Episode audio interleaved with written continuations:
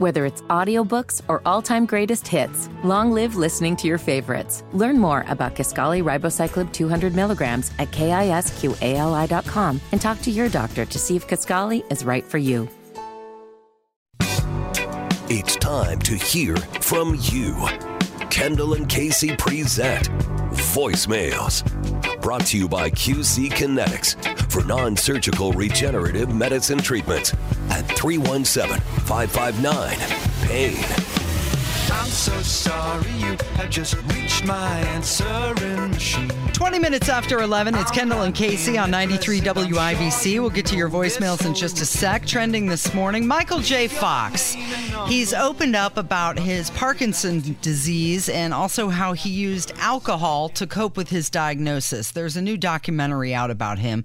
It's called Still, a Michael J. Fox movie, and he traces back his life and career, especially in his uh, role in the Back to the Future movies. Of course, he was diagnosed with the brain disorder in 1991. Pop quiz How old is Michael J. Fox? Ooh, I'll say he is uh, 60. You're very close. He's 61. Oh, I would have been very close and still in the ball game on Price is Right. Also trending, Jack Nicklaus. Of course, he took the first ceremonial shot at the Masters. Next, 60 years after his first green jacket, we proudly welcome back our six time Masters champion and one of golf's great icons, whose historic record at the Masters has provided some of the tournament's most unforgettable moments. Ladies and gentlemen, Mr. Jack Nicklaus.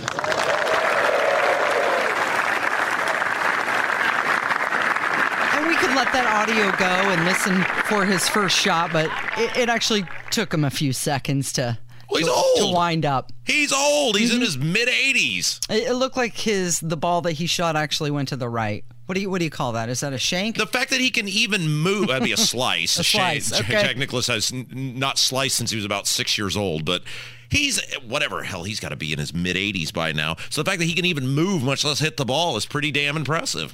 Also trending this morning, the Colts.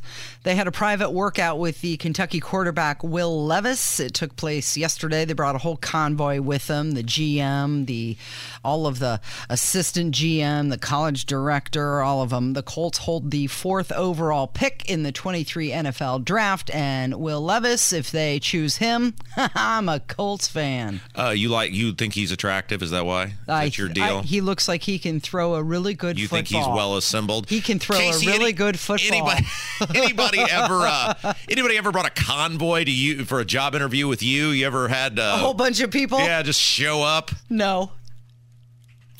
What about you? No. No. Although when I did um, um, apply for the job here, it, they put me through my paces. Yeah. That's for sure. All right, so we've got we're gonna do two voicemail segments because we got one just dedicated more to Casey got summoned to jury duty. Mm-hmm. So number she's got to call, she's got to go through the process, and we've had a bunch of people call about um, how to get out of jury duty, how Yeah. they ju- uh, pick juries for jury duty, uh, tips, tricks, whatever. But one of the things we've been talking about is what the hell happened to juries during COVID. Right. We had disagreeing answers yesterday. Well, we had one person who called who had no experience. She was just pulling it out of her backside. and then somebody who called who was actually on a jury during COVID, but then the case got dismissed. I can't remember exactly what happened, but we said, look, if you are a jur- on a jury during COVID, during these periods, I want to know did they make you go to court? Did they let you be a jury from your home? Could your dog sit in your lap while you sentence someone to die? What, you know, what happened? And an attorney, guy who was an attorney during COVID, called in. Hey guys, I was an attorney during COVID in Marion County. For a while, we had jury trials out at the traffic court out on Washington Street, but that really didn't work out very well. We had some in the city county building downtown, but we ended up having the six foot distancing for everyone, and it made it where you couldn't have people in the gallery except for the jury. Uh, there were very few juries that went simply because we couldn't get enough jurors to come in, or we had people, uh, either side parties, who were sick with COVID or something else that could have been COVID. So most of them got congested by the court or continued by the parties.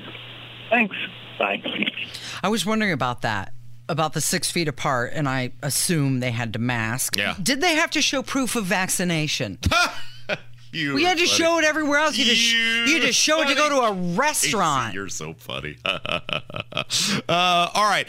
Uh, somebody who had a uh, interesting story about getting out of jury duty.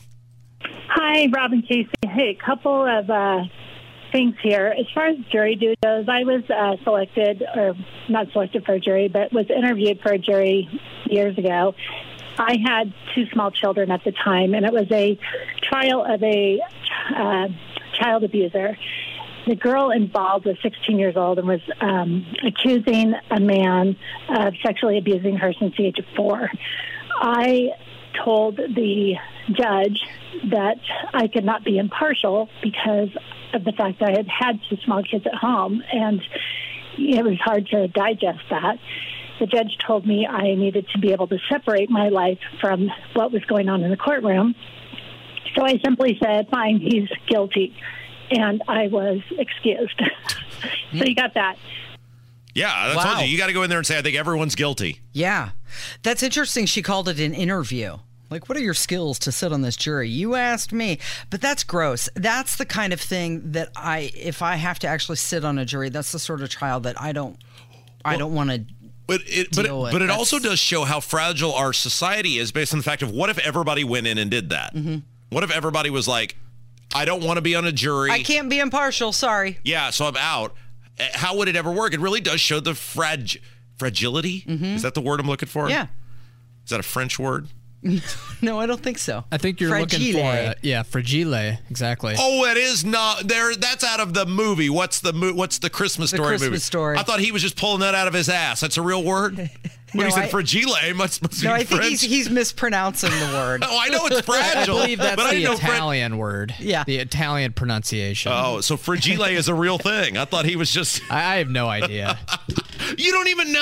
I, I really He's just don't. making that up. Yeah. Kev. I'm just trolling you. You're supposed to be the voice of decency. All right, uh, Casey, let's take a break. We have more voicemails, including a challenge for you. Mm-hmm. Oh, boy. That I think you're going to want to accept. Okay. Very important. So okay. get ready. All right, I will. It's Kendall and Casey on 93 WIBC.